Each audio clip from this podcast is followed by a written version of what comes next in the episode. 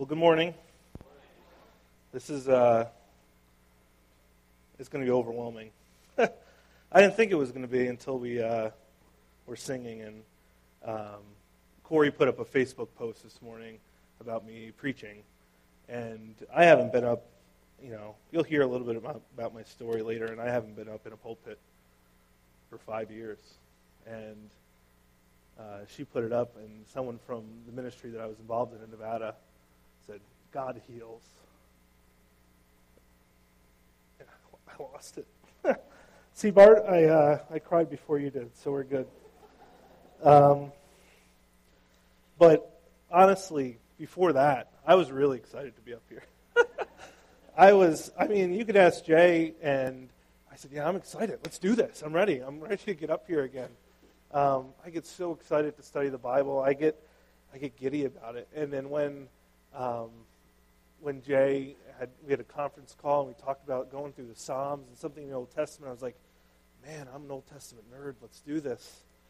Um, and you know, it, it was, you can ask Bart. I talked to him a lot last week, and I talked to Jay a lot. And I was like, oh man, there's so many stories I can go through. There's there's so many things I can connect this with, and you know, nerding out. I don't know. That's just that's how I nerd out, I guess.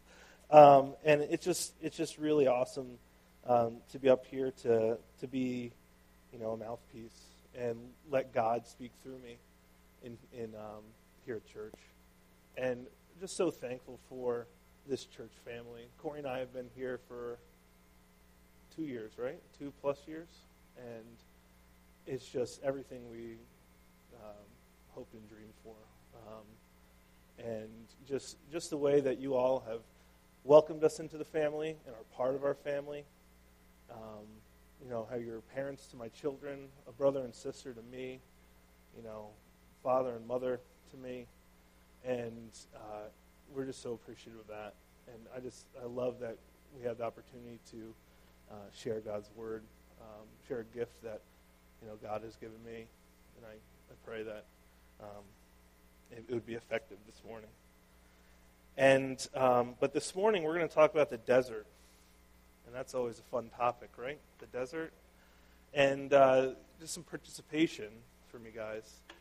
What do you guys think of when you hear the word desert? It it stinks. Yes. It, okay, when you're in the when you're getting shot at the desert, it really stinks. Yeah. it's hot. What else?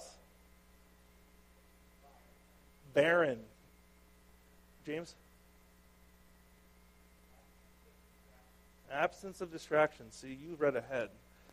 Uh, what? Someone else say something? I heard barren. I heard dry. Heard hot, stinky, or just stinks. What's that? Monotonous. The same thing over and over and over again. no, cell, no cell phone coverage. Uh, fruitless. No fruit.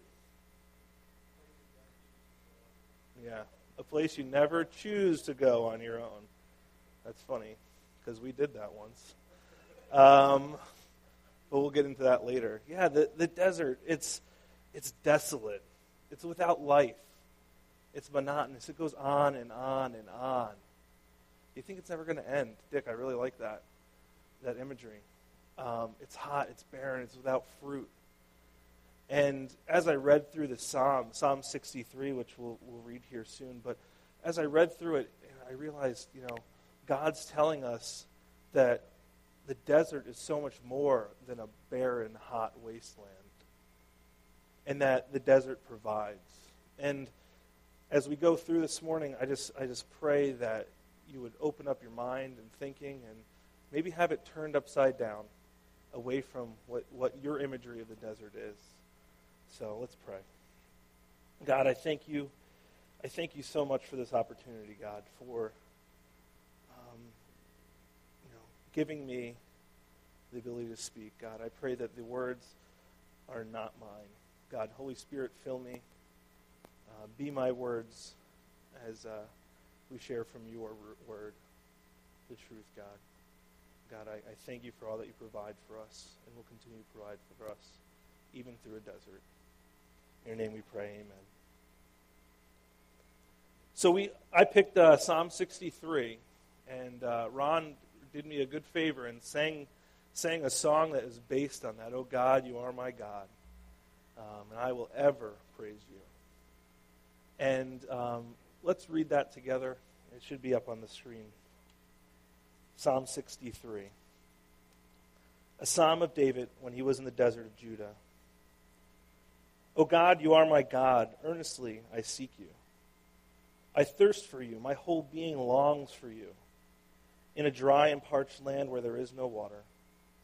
I have seen you in the sanctuary and behind and beheld your power and your glory. Because your love is better than life, my lips will glorify you. I will praise you as long as I live, and in your name I will lift up my hands. I will be fully satisfied as with the richest of foods. With singing lips my mouth will praise you. On my bed I remember you. I think of you through the watches of night, because you are my help. I sing in the shadow of your wings. I cling to you. Your right hand upholds me. Those who want to kill me will be destroyed. They will go down to the depths of the earth. They will be given over to the sword and become food for jackals. But the king will rejoice in God. All who swear by God will glory in him, while the mouths of liars will be silenced. So, Psalm 63 is a psalm of David. And there's different interpretations of, of what part of David's life um, he wrote this in, when he, which uh, experience in the desert he was writing it in. I tend to go with the, uh, the story of him and Absalom. And if you know that story, it's um, David had a son named Absalom, nice pretty boy, long locks that were his undoing in the end. Um, and he rose up a revolt against David, and David fled from Jerusalem. And is there like some sound going on? I hear no, no I okay. I hear the uh, the Facebook video over and over again up here. Just, just I mean, that's what I hear. Um, and it was distracting me. Um, but either way, you know, David was out and he fled from Jerusalem. He fled from Jerusalem and he was in the desert, a place where we've already defined as a, a barren, desolate wasteland, a monotonous place where no one chooses to go on their own. But David had had some experience there.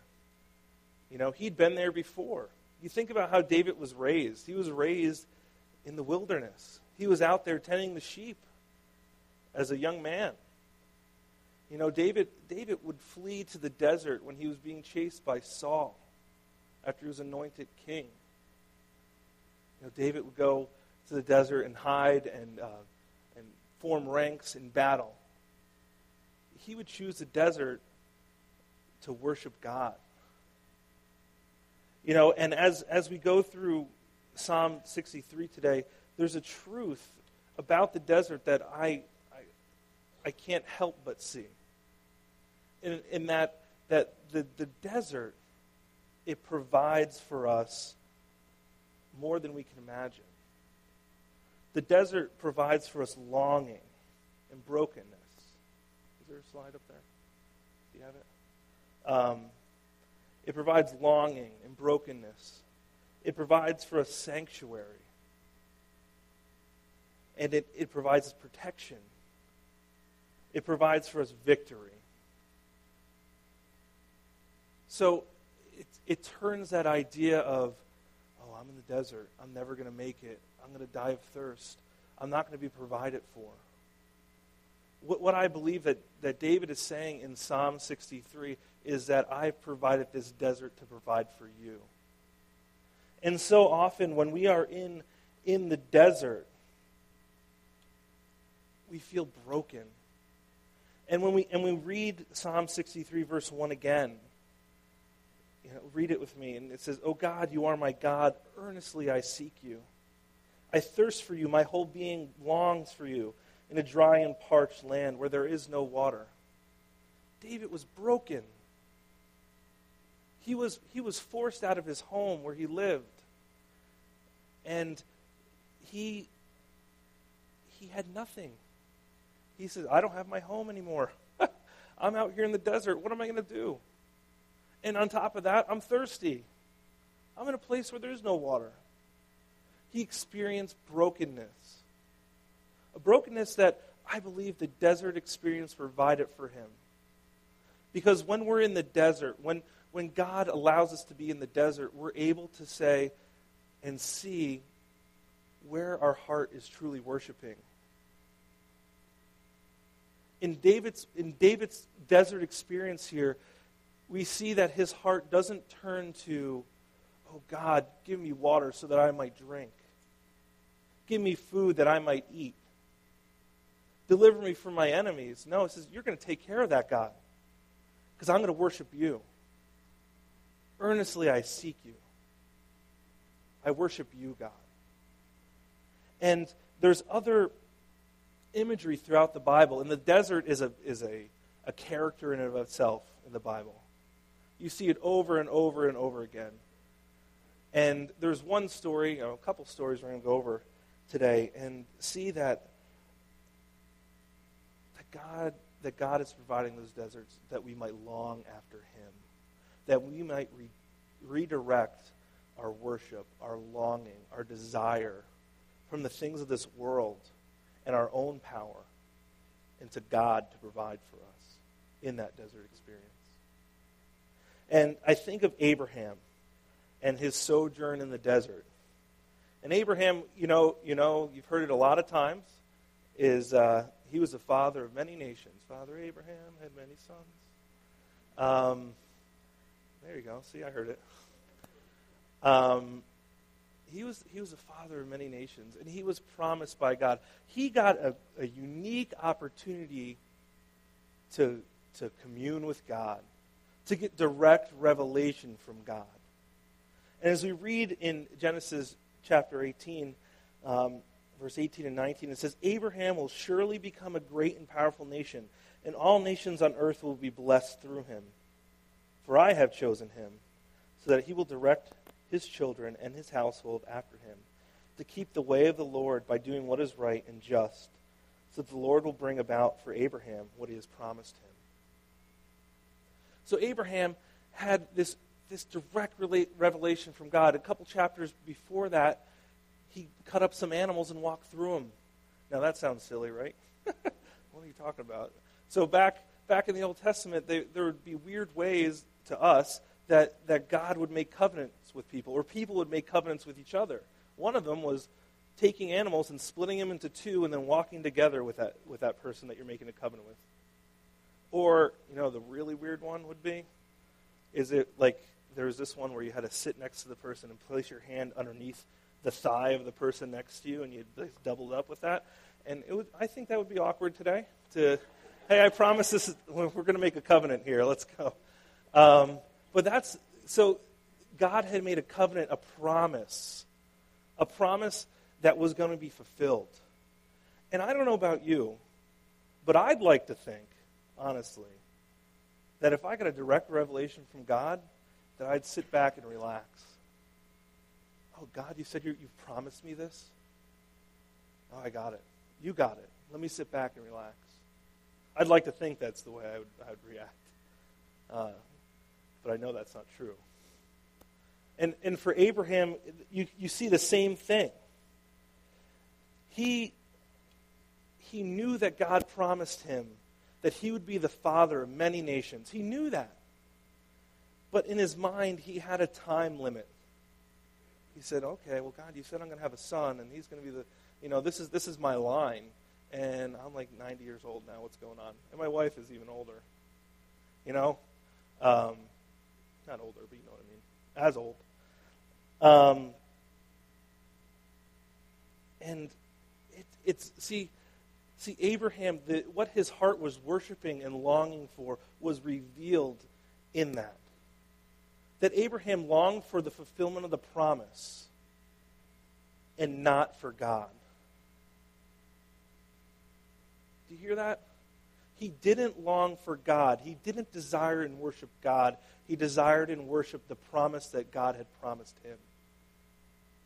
And I think so often there's times where we say, okay, God, just like Bart said last week, you know, you're my contractor. This is, this is my plan. Make it happen. And, and maybe you guys have some feedback here. How are, how are ways that, that we are making God that contractor? How are we providing for ourselves in, in comparison to what God has provided for us or promised to provide for us? Does that make sense, what I said? All right, so ultimately, and I needed to share this too, ultimately, God, um, Abraham had said, I'm taking this into my hands. I'm going to lay with my wife's maidservant, and I'm going to start this process. I'm going to fulfill your promise, God. Because my time limit's up.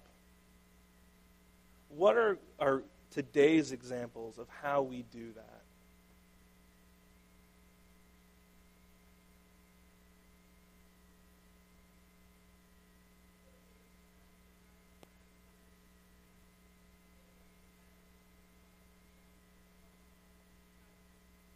Yeah, we, we say, you know, I'm not going to wait for you, God. I, I know it's better. Let me go get this, because this is what I really need. What are the things that we need? or we think that we need. A job, a new car, yeah, a bigger house, you know, more money, biological children, you know, relationship, family. You know, we, we we long for these things and say, God, you want what's good for us. We know that. Or hope we, I hope that we believe that, that God wants what's good because God is a just God. And He'll provide for His people. And, and we say, God, you know, this is, my, this is my time frame. Provide for me. This is how I want to provide it for. Let me go do some work for you because you got a lot going on. And even when, and this is, it just boggles my mind that even when God gave a time limit, gave his time frame to Abraham and Sarah, they laughed at it. They still didn't believe him.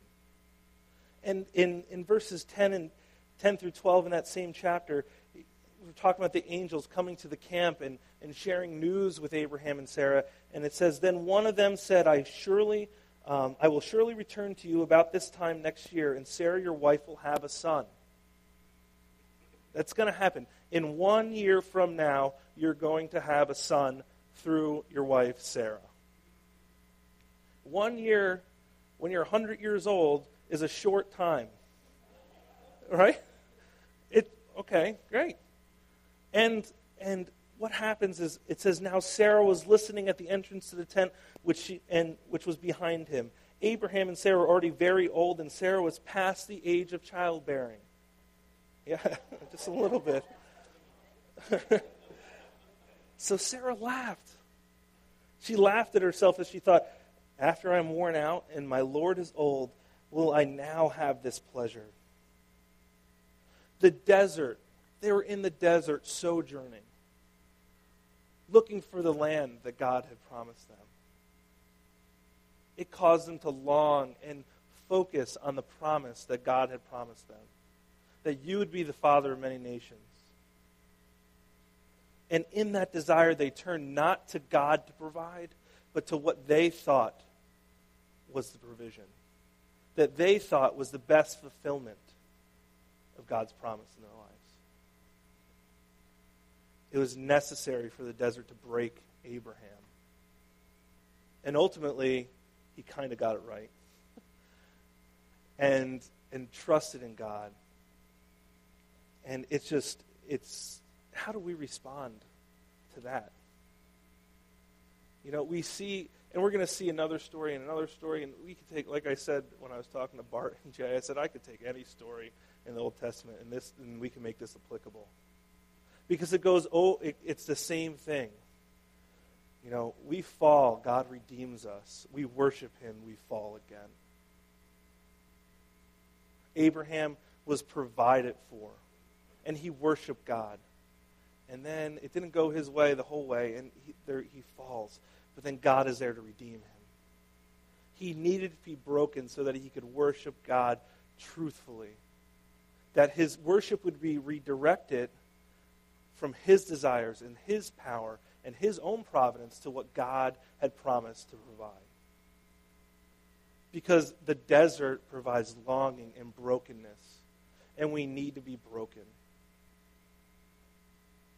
so we can truly worship God. And as we move on, it says in this psalm, and I, I feel it, is that the desert provides protection and sanctuary. A sanctuary. Now, again, with our initial thoughts in the desert, we're saying, "Oh, it's barren. It's you know, it's open. The sun's going to hit us. You know, I don't have my SPF 50." Um, you know, it's providing protection and sanctuary. And, and the words here are just so strong from David. And I'll read it. And it says, On my bed I remember you. And this is verse 6. I think of you through the watches of the night, because you are my help. I sing in the shadow of your wings. I cling to you. Your right hand upholds me. Let me think about clinging. I have five young children. You all know that. And when I'm in the pool with them, they cling to me. Because if I let go, they go down. They hold on for dear life because I got them. And they know that I'm not going to let them go. That's the imagery that David's using here. God, I cling to you, that even in my brokenness, I cling to you because you will uphold me. I earnestly seek you and I praise you. And he goes on, those who want to kill me will be destroyed. They will go down to the depths of the earth. They will be given over to the sword and become food for jackals. David realizes that the desert is providing him protection. He's not getting killed in his house because he's out in the desert. He's being protected. He's got sanctuary. He doesn't trust in his own power because his worship is aligned towards God, where our worship should be aligned. He's not looking, so, well, I, have been out here before. I know how to kill the, the lions. I can do this. He says, God, provide for me. Provide the sanctuary. And, you know, we, again, we say oh, we're going to be so exposed in the desert, and you know, how can that ever save us? And I think of the Israelites coming out of, the, out of Egypt with Moses. Think about that. They were saved from slavery in Egypt, and God provided them protection where? In the desert. Go to the desert, you'll no longer be in, in, in bonds. You'll no, re, no longer be in slavery from the Egyptians. I'm going to protect you in the desert. And even then, when they see the great miracles of God, this Red Sea parting and, and the Egyptians, you know, Pharaoh and his army getting swallowed up by the Red Sea, I said, wow, that's awesome, right? And what do they do right off the bat? You guys know. What do they do? They grumble, they complain. Oh, too hot. I'm hungry. I'm thirsty. God, why? Why? And and over and over again that that redemption and fall and worship that, that cycle happens over and over again with the Israelites. And, and I wanted to read a, a little bit longer passage, but I think it, it illustrates this well. And it's in Numbers chapter 20. And it says in verse 2 Now there was no water for the community. Speaking of water, let me get some drink here.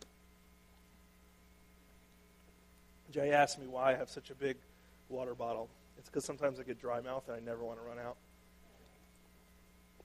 But now there was no water for the community.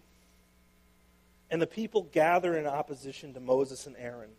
They quarreled with Moses and said, If only we had died when, when our brothers fell dead before the Lord. Speaking of the Passover. Why did you bring the Lord's community into the wilderness that we and our livestock should die here. Why did you bring us up out of Egypt to this terrible place? It has no grain or figs, grapevines or pomegranates, and there's no water to drink. God, what have, what have you done? You saved us and brought us into a worse situation. At least there we could eat. At least there we had water to drink. Why? What was their worship aligned towards? Their own physical comfort, and not the God that had just saved them from the desert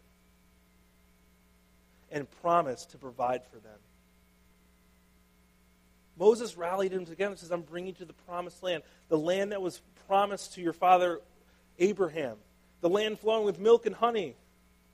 They get out to the desert, and it's like, there's no milk or honey here. What's going on? And even when God provides them water and food and manna, they say, God, you can't. Why? This is not enough. But God was protecting them. And he says, it continues, it says, Moses and Aaron went from the assembly to the entrance of the tent of meeting and fell face down, and the glory of the Lord appeared to them. The Lord said to Moses, Take the staff, and your brother Aaron gather the assembly together. Speak to that rock. Speak to that rock before the eyes, their eyes, and it will pour out its water. You will bring water out of the rock for the community so that they and their livestock can drink. So it seems like Moses has the right idea. Okay, they're grumbling and complaining.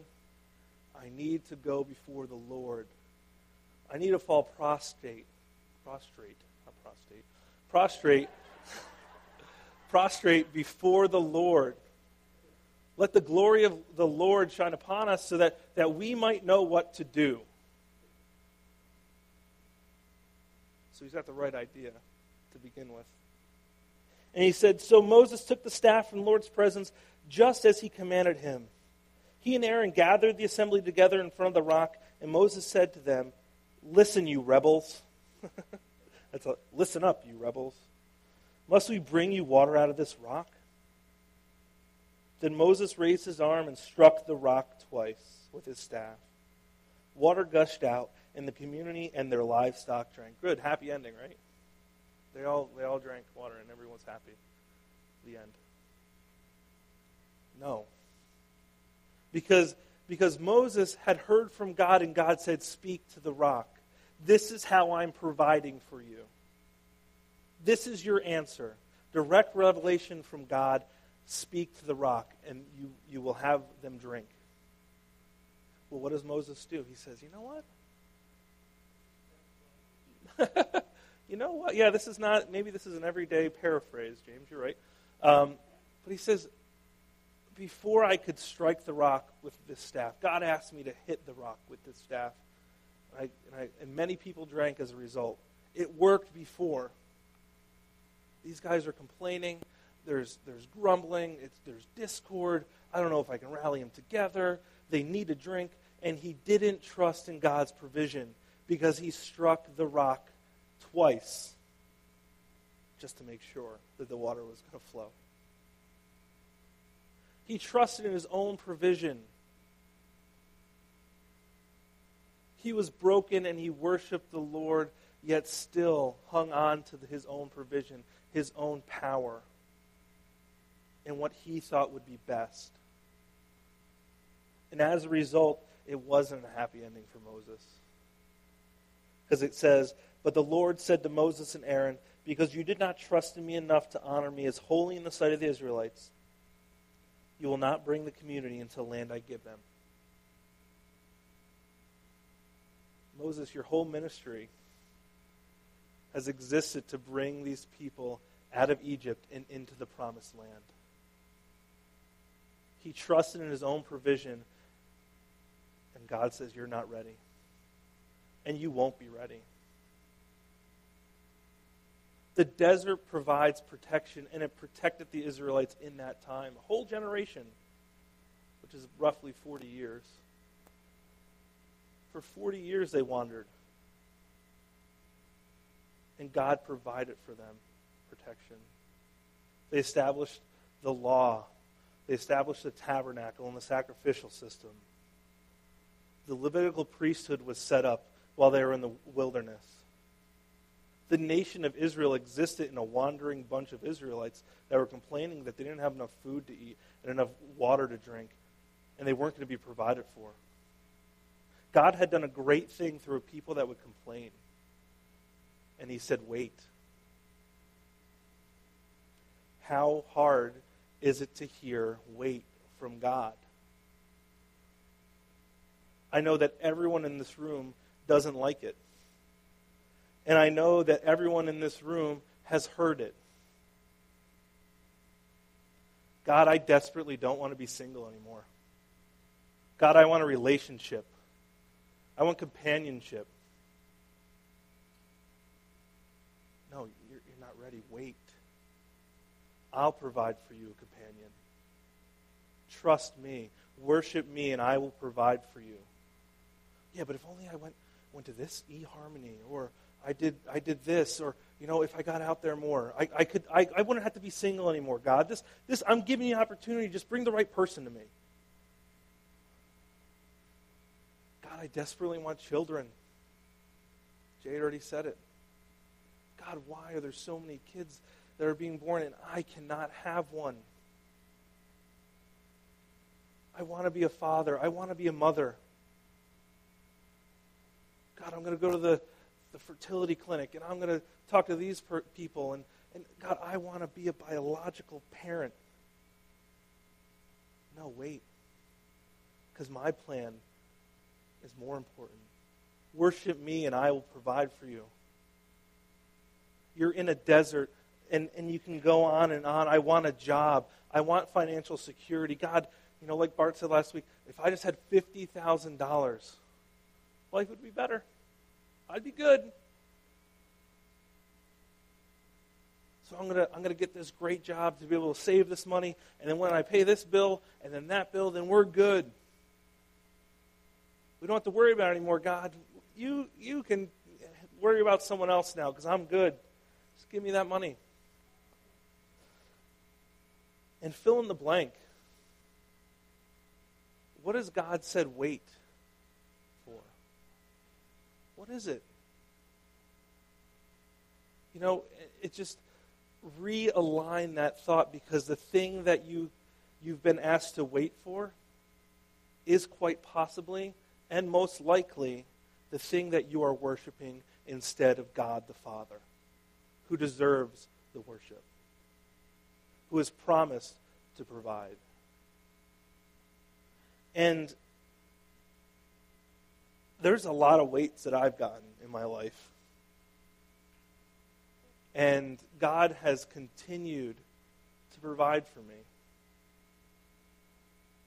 And I'd love to say that I've handled it like David. And I just went and I worshiped him, God. You know, I raised my hands up and my, my lips bring glory to your name, but no, it's why, God? Why? I'm angry with you. I said that more times than I'm comfortable admitting.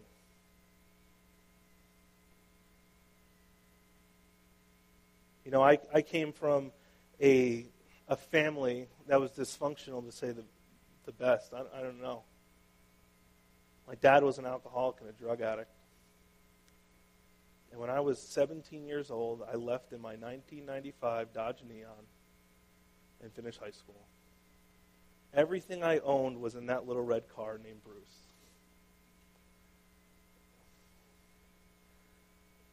And I said, Why, God? Why would you allow this to happen to me? Why would you allow my father to to do drugs in the house or treat his family like this. Why, God? Why? And if I could talk to my 17 year old self, I'd try to make myself believe there's a purpose for this because he's providing for you. And I can say now, I wouldn't change that. I wouldn't change that. Because that's because God has molded me in that desert. He has made me who I am. He's protected me, and He's pointed my worship towards Him. And I see how He's provided for me, and I'm ashamed of the way I continue to act over and over and over again. Because you see, I once went to the desert. I lived in the desert. I think there's some pictures here. That's the desert of Winnemucca, Nevada. Corey took that picture. Does it show up nice? Oh, you can't really see it. But there's sagebrush and, and things of that like. Um, and the next one's fun. And that's Herman, my car now, and stuck in the sand. We were really stuck. They call that sand bug dust. It's a really fine sand, and there's no way out of it. Um, I thought, just keep going. We're good. And I just got deeper and deeper into it. But, but we went to Winnemucca, Nevada. Winnemucca. It's in that song by Johnny Cash. You know, I've been everywhere. Um, we lived in this little tiny city that existed to support the gold mining of, of northern Nevada. And, you know, I was called to ministry. I felt called to ministry.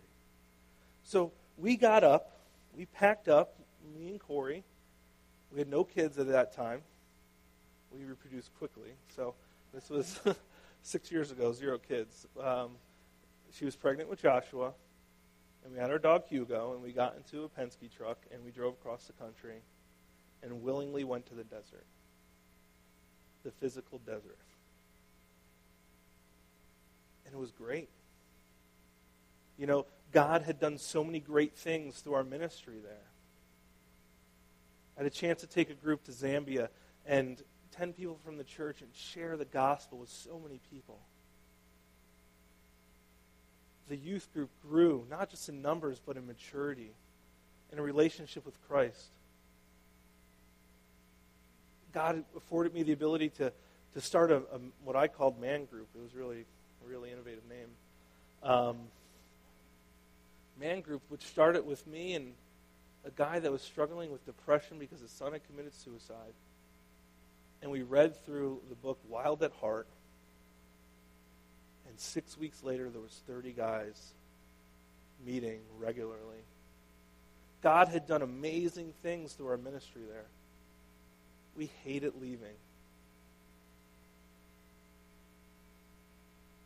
And it's just you know, as Bart kind of alluded to with his ministry. And it's just, you know, a sidebar, it's just, it's amazing how God brings his people together, people that are so similar.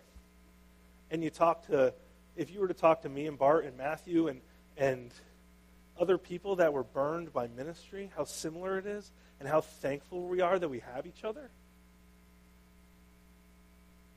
Because we can say from this spot right here, trust in God, trust in God. But in reality, it's so, so hard for us to trust and worship God as we're truly meant to worship God. And I'm so thankful for the opportunity to be up here and to connect with guys like Bart and Matthew and Jay. Now, Jay hasn't been burned by ministry yet, but no, joking. Talk to me. No. Um, it's so it's so freeing, it's so healing. The healing that I had talked about with that Facebook post. It's been five years since we left Nevada, almost to the day. And I went through my moleskin here, and I just write random things in here, right? Just whatever. And I picked it up because I handwrite my notes. I don't type them up. I did because Jay said that's the best way to do it. So I listen to Jay. Um, and I went through this older one, not the one that I. I said, Corey, do you know where my newer moleskin is? Because I'm not as good at this anymore. Um, and she said, No, I don't know. And I, I went through it and I picked it up and I was reading through it to see what it was. And lo and behold, in the first part, I read this, and I even typed it up to put it on the screen. I'm sick and tired of everything. I need to be released from this. I need time to heal.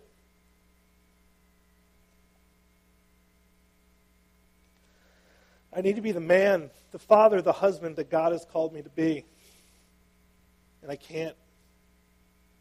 I just can't.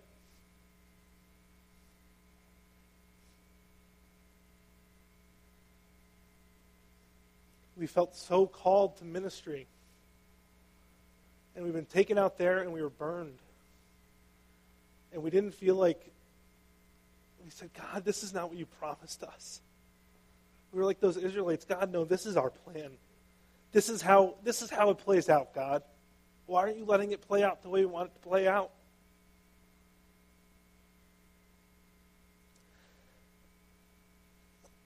I was broken. I longed for help. See, Matthew either helped me. He brought some napkins to me.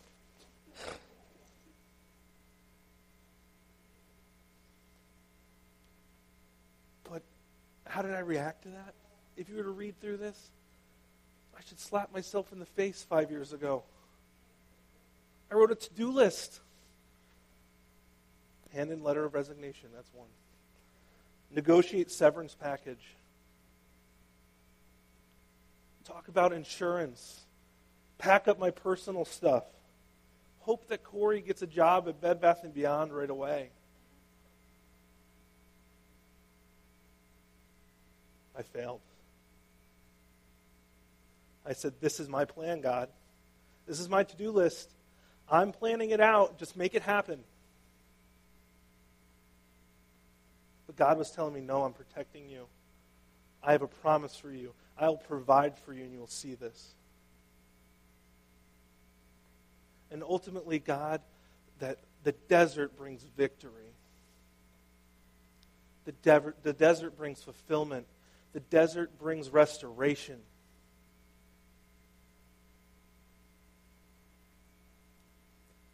I've seen you in the sanctuary, David continues, and be, beheld your power and glory, because your love is better than life.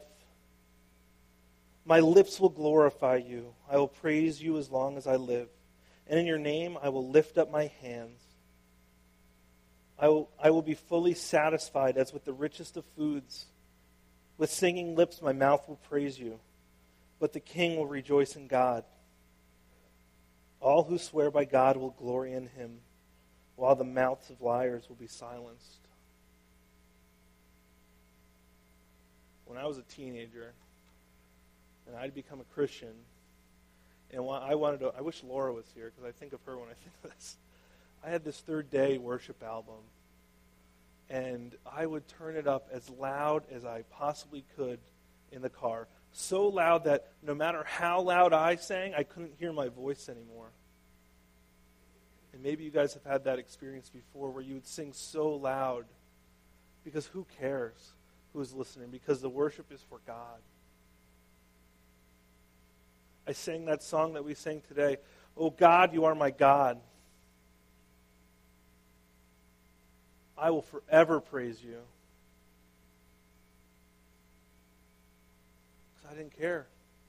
Because I, I praised God. I knew that He provided for me.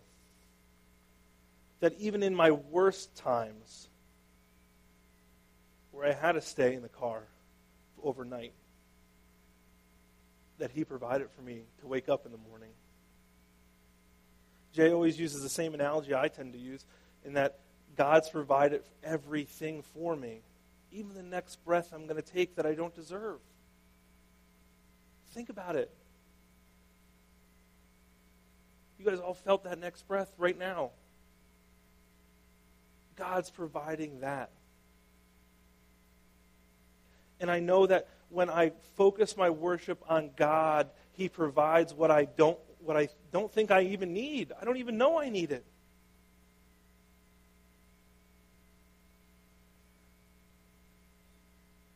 But I, I wrote a to-do list.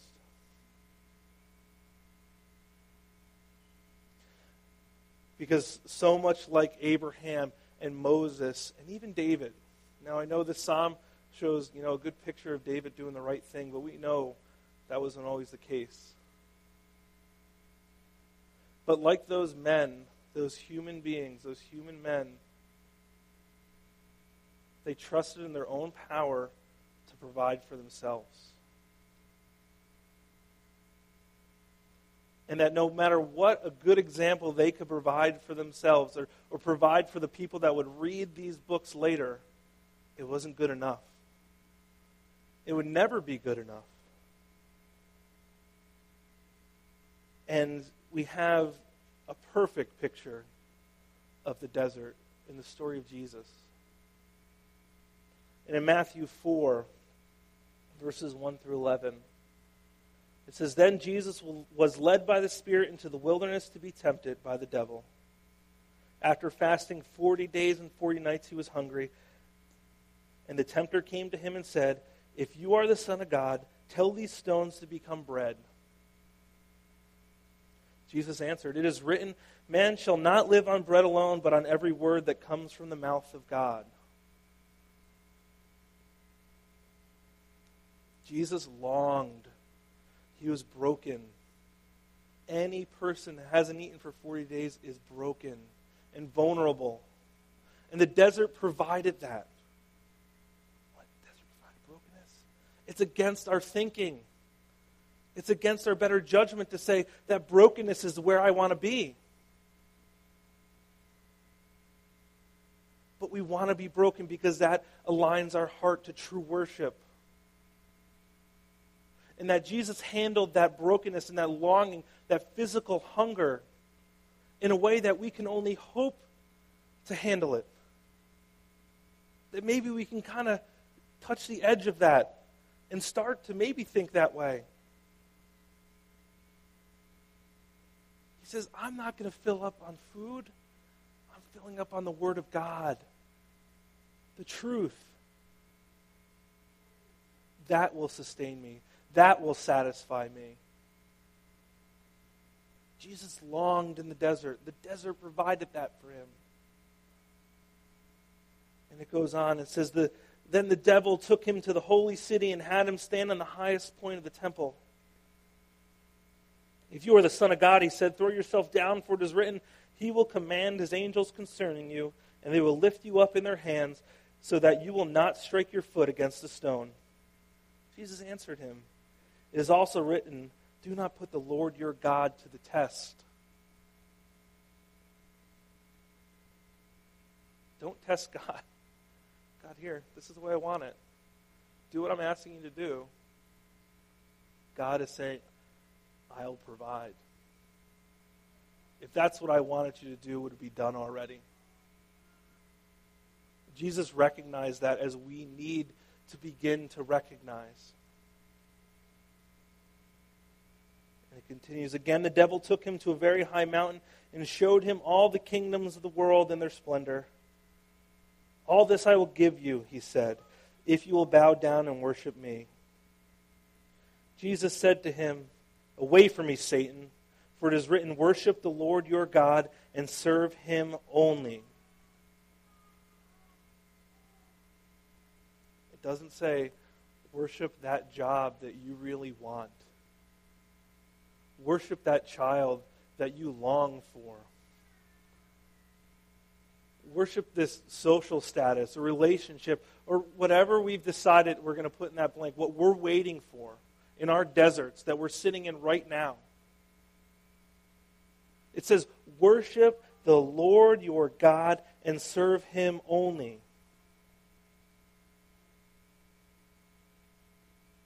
Then the devil left him, and the angels came and attended to him. Jesus was protected in the desert. He was given sanctuary in the desert to prepare for his ministry. He was given victory over Satan himself.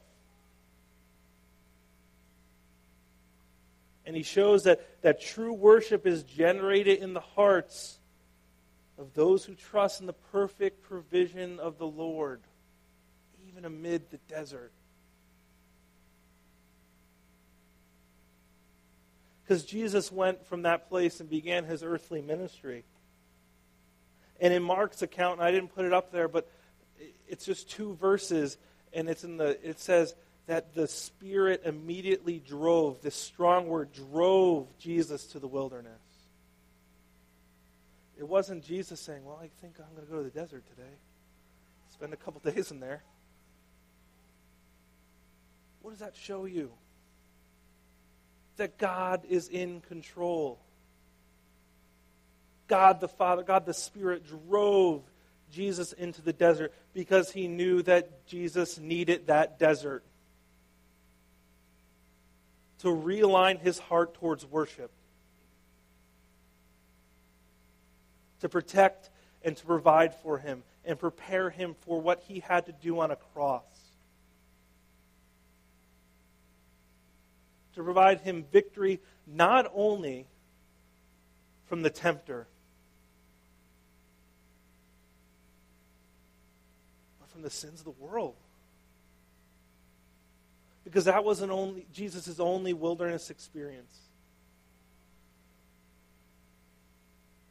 Is that later, later in his life, he was called the King of the Jews and taken outside of the city to the wilderness and hung on a cross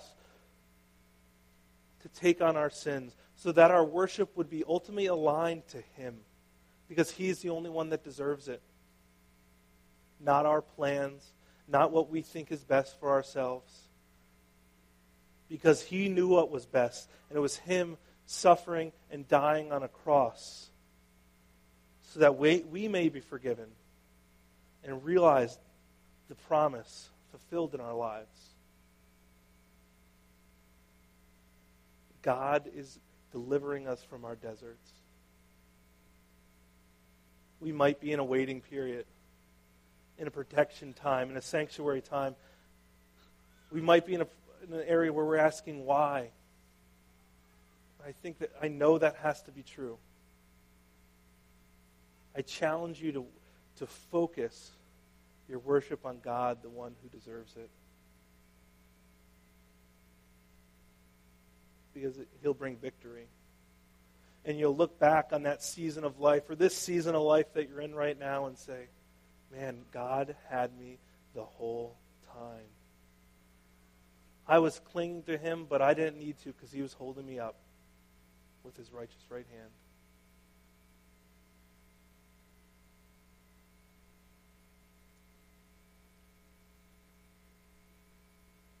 And it's just so amazing. God heals.